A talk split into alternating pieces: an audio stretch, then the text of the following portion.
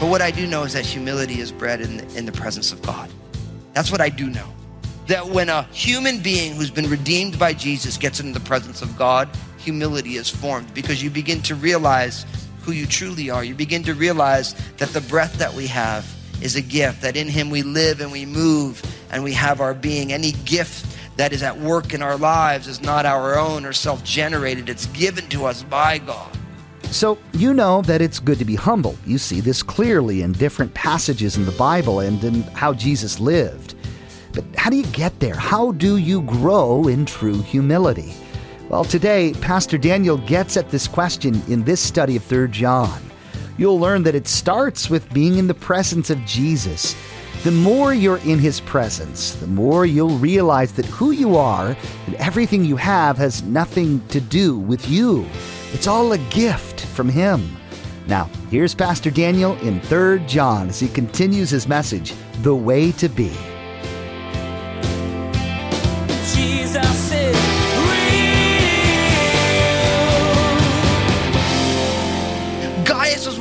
People that at every chance he had, when people were traveling through the early church and they were coming, Gaius was one of those people who would receive them and he would bless them and he would send them out in a way that was worthy of somebody who was following the Lord and serving the Lord. Now, being generous is something that goes all through the Bible. And Gaius has this beautiful testimony of he faithfully does this stuff. Look in the middle of verse six. If you send them forward on their journey in a manner worthy of God, you will do well because they went forth for his name's sake, taking nothing from the Gentiles. See, Gaius is being encouraged because of the generosity in which he lived. Now, you got to ask yourself, are you somebody who would be characterized as being generous? And I'm not only talking financially, I'm talking with your time and with your talents and sure, with your money. Are you somebody who has time to be generous or every time something goes on, do you see it as an inconvenience? See, the reality is, is part of the witness of the people of God is this radical generosity. Listen to what it says in Hebrews chapter 13 verses 1 and 2. Let brotherly love continue. Do not forget to entertain strangers, for by so doing, some have unwittingly entertained angels. That last verse, it's speaking about how Abraham, how he was sitting in his tent, and there were angels who were there, and Abraham, in the heat of the day, while he was resting, took time to bless these angels, and he received this amazing promise. Listen to Matthew chapter 10, verse 42. Whoever gives one of these little ones only a cup of cold water in my name, I say to you, he will by no means lose his reward. See, the Bible actually speaks to the fact that when you are hospitable or generous with someone else, it's as if you're being generous with the Lord himself. So is generosity a characteristic of our lives? See, Jesus is and will always be the most generous person in the world. Why? Because he gave his own life for us. I mean, that's the gospel, right? The good news is that humans needed help and Jesus came and he lived the life, a perfectly lived life. He always did those things which pleased his father. And then he died on the cross, not for his own mistakes, but for our mistakes, for our blessing, for as a gift for us. And all of that he did because God's love is extravagant and generous. And then he says, now I want you to go and do likewise. And then for a lot of us, we're like, okay, great. I got saved. Good. All right. And we never think that now, now that God's generosity has been, has impacted me, now I'm going to live my life with the same generosity that the Lord has displayed to me. See, generosity, I mean, I've been to many funerals like, man, this is the most generous person you've ever met. He give you the shirt off his back. Isn't that like something you want to hear about yourself? Like, this person was bent on trying to be a blessing. Every time they had the opportunity, they wanted to be a blessing. See, but for many of us, what goes on, of course, is that we, we begin to follow Jesus and oh, we're like, well, it's all, it's about me. It's about what I want and my thing and it's, it's mine, right? But God wants to move us from a kind of a, a stinginess, a self-centeredness to a generosity. See, when you're generous, the reward that you get for your generosity is seeing God's kingdom touch down in someone else's life. See, it has its own reward built into it. So would you be characterized by generosity? I mean, I think even when you think about Crossroads as a church with the generosity, we don't do talk about money a lot here. But literally, this church runs on the gifts of probably about 25% of the congregation. Literally, 25% of this congregation funds everything, and 75% don't play a part in that at all. And I think that that's kind of tragic, don't you? I mean, being a family, everyone has a part to play in that. But we realize that generosity is a quality of God. It's who the Lord is. And God wants us to be generous as well. So I want to encourage you. Are you being generous? Are you finding, making margin in your life to be able to step into generosity? I always tell people, just take a step in that direction. Just like I said, be healthy. I said, pray verse two over you, right? And if there's things that you can do, then start to do those things. Make it actionable. Same thing with generosity. Just take a step. Just say, Lord, I'm going to honor you in this area. I realize that you are the most generous person in the world, Lord, and I'm going to take a step. I'm going to be more generous. I'm going to be hospitable to people. I'm going to try and find ways to help people because God has found a way to help me in Jesus. Christians should be known as the most generous people ever because we have experienced the most extravagant generosity. I love verse 8. We therefore ought to receive such that we may become fellow workers in the truth. See, I love this. Not everyone is called to go, but everyone is called to be a part of the endeavor. So for Gaius, Gaius was in one location, but when people were traveling through, he's like, man, when you give, then you become a part of that endeavor.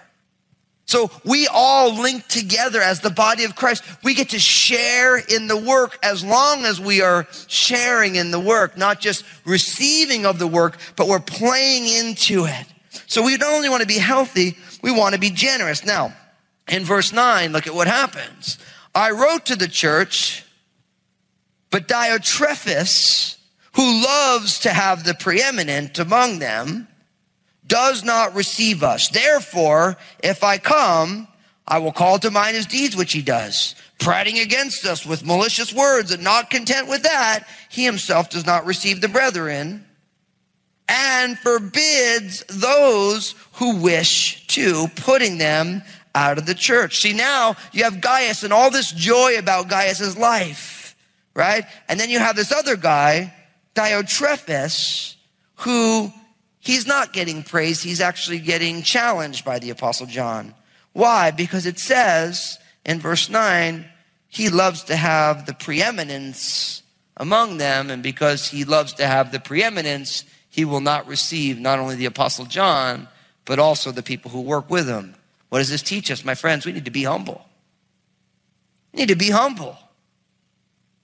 See, Diotrephes, his issue was that he wasn't humble. He wanted the preeminence. He wanted to be the top dog in that church. And so when you have the apostle John who walked with Jesus, right? And you have the people who are working with John, the missionaries bringing the gospel all out. There's this guy Diotrephes who's like, no, no, no. I don't want that guy around here. That kind of undercuts my power. And so Diotrephes is an example of somebody who's walking in pride. He's walking in self-aggrandizement. And because of that, the way that he is acting is undercutting the gospel. I mean, because look at what happens when you're proud. That pride isn't just a heart condition. It plays itself out into real life. Look at what it says in verse 10. Notice, therefore, if I come, I will call to mind the deeds which he does. Look at what he does. First, prating against us with malicious words. See, because he wants the preeminent, he's going to make sure that he undercuts anybody who is pushing against that power. So now what he's doing is he's literally, He's literally trying to speak maliciously about who they are. See, that word prating literally means talking nonsense. That's what it means. So he's talking nonsense about the apostle John and the people who are working with him. Notice with malicious words. See, so what's in his heart is coming out of his mouth. And Jesus said that, right? That the mouth is a window into what's in your heart. Out of the abundance of the heart, the mouth speaks, right? But not only that, so he's speaking nonsense, right? And he's using malicious words, but he's not content with that. Not only that, then he doesn't receive them. So what's in his heart?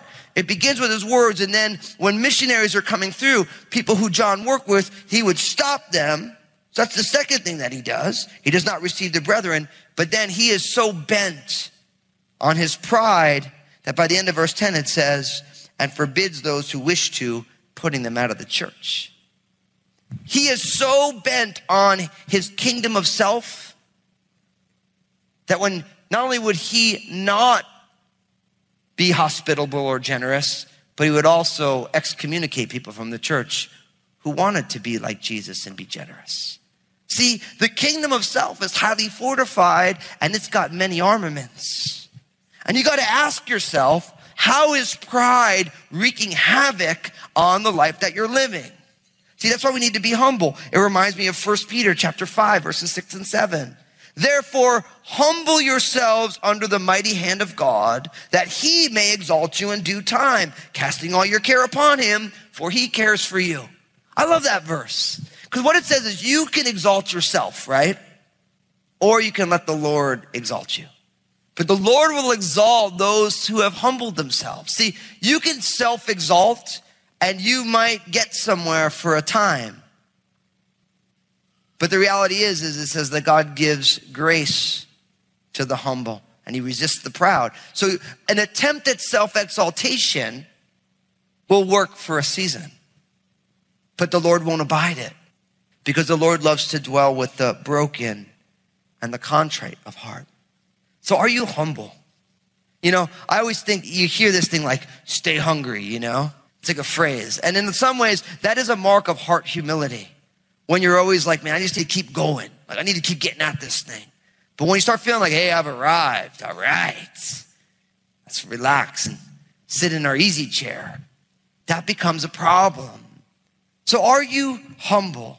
See, people ask me sometimes, they say, Pastor Daniel, you know, like, how do you become humble? And I don't really feel like I'm a humble person. You know, like, and I'm just like, pray for me. Actually, don't pray that God would humble me because that'd be real awful. You know, if all you guys link up with that or two or three, you know, who knows what will happen, but it won't be pretty, you know, for me.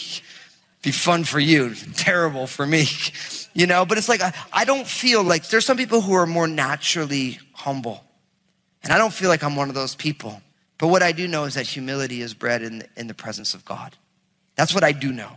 That when a human being who's been redeemed by Jesus gets into the presence of God, humility is formed because you begin to realize who you truly are. You begin to realize that the breath that we have is a gift, that in Him we live and we move and we have our being. Any gift that is at work in our lives is not our own or self generated, it's given to us by God. That the ability to hone a gift, to make it a skill or a vocation, even that, that ability was given to us by God. But only in the presence of God is that born because left to our own devices, like, oh, wow, you're so talented at that. Oh, yeah, I'm really talented at that. Oh, and I've practiced 15,000 hours. I mean, I'm a master according to Malcolm Gladwell, you know. It's like, well, no, no, the ability and the determination to stick to something long enough to become very good at it, even that's a gift from the Lord. But you always learn that in the presence of God, not as you're walking through life and receiving accolades for giftings. So we want to allow the Spirit of God to cultivate that humility in our life. Are we being humble? Are we being humble? Now notice what it says next in verse 11. Beloved, do not imitate what is evil, but what is good.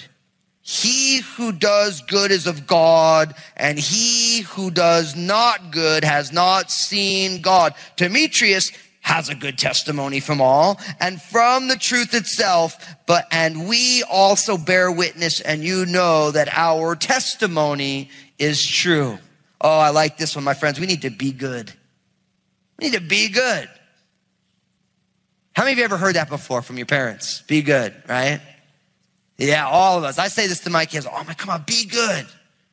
See, I love this because you have this Diotrephes guy, right? And he's not doing good. And then, of course, in verse 11, he's talking to Gaius, he's like, beloved, don't imitate what is evil, but what is good. Now listen, all of us are imitators. All of us are imitators. You realize that, right? Everybody imitates something or someone. Nothing happens in a vacuum. We look at people who've come before us. We look at people who are successful or people who we want to aspire to be like, and we kind of lean off of them. And here we're reminded to make sure that we imitate not what is evil, but what is good. And he's saying, guys, listen, don't be like Diotrephes, who's a scoundrel, but notice Demetrius, he's got a good testimony, right? So make sure that you choose imitators or people to imitate who are worthy of imitation. And I think this is huge. This is a huge thing. Do you have those role models that you're looking to and saying, I want to be like that person? For a long time, how many guys remember the, the I want to be like Mike ads for Michael Jordan? Right? Michael Jordan, when I was growing up, he was the preeminent basketball player. I remember watching the All Star game slam dunk contest where he jumped from the foul line and he dunked it. And I remember they showed that thing over and over and over again. And every time I was like, how did he do that? Right? And this whole thing of to be like Mike, it's still amazing, still to this day. You know, like LeBron James is one of the most famous basketball players in the world right now, and Kobe Bryant, and everyone says, man, you know, Michael Jordan is like this gold standard, and they're modeling their life. If you want to be a professional basketball player, Michael Jordan is the standard of a guy who worked hard, who never quit on the whole thing, and the whole thing. Spiritually, we need the same thing. We want to make sure that we are imitating not what is evil, but what is good. And I think that this is important because it says, he who does good is of God, but he who does evil has not seen God. So you hear what he's saying there. He's saying that your belief lived out that when someone is doing good, they're of God. Now, it's not saying that you get saved by doing good things. It's saying that when you know God, because God is good, you're going to be doing things that will be like God. This reminds us of Mark chapter 10, verses 17 and 18. Listen to what it says. And now as he was going on the road, one came running, knelt before him and said to him, speaking of Jesus, good teacher, what shall I do that I may inherit eternal life? And Jesus said to him, why do you call me good? No one is good but one. That is God. You hear that? He says, good teacher, what must I do? And he's like, well, why are you calling me good? There's only one good person. It's the Lord. Now, I think what Jesus is saying is two things. One, you see something in me that you haven't seen before because Jesus was the only one who was God in flesh. But two, he's saying, listen, nobody's good except for God. And listen, if you are in Christ, you should be known for a litany of good deeds, things that you do that are good, things that you do that are a blessing, that bring glory to God and bring blessing into our community. Because when you do good, it says, it's powerful. He who does good is of God. And notice, but he who does evil has not yet seen God. So we should be good. Our lives should be full of good works that bring glory to the Lord. I think that's really, really important, isn't it? I mean, the Bible actually says that if all the good works of Jesus, all the books in the world couldn't contain it. It's the very last verse of John's gospel. So our Lord Jesus, he was good and he did good. And it's a beautiful, Demetrius just gets this little verse has a good testimony from all and from the truth itself. See, as opposed to Diotrephes, who doesn't have a good testimony, this guy Demetrius has a good testimony. And brothers and sisters, you should have a good testimony. The testimony of your life and the testimony of who you are and what you involve yourself in, your social media testimony. All these things should be something that proves that you know God because it's full of goodness because there is one good and that is the God who is our Father. That's why it says in Ephesians chapter 5 be imitators of God as dear children and walk in love as Jesus loved us and gave himself for us. See, when we imitate him who is good, we will love because him who is good is full of love. Is your life and your testimony strewn with good, good works?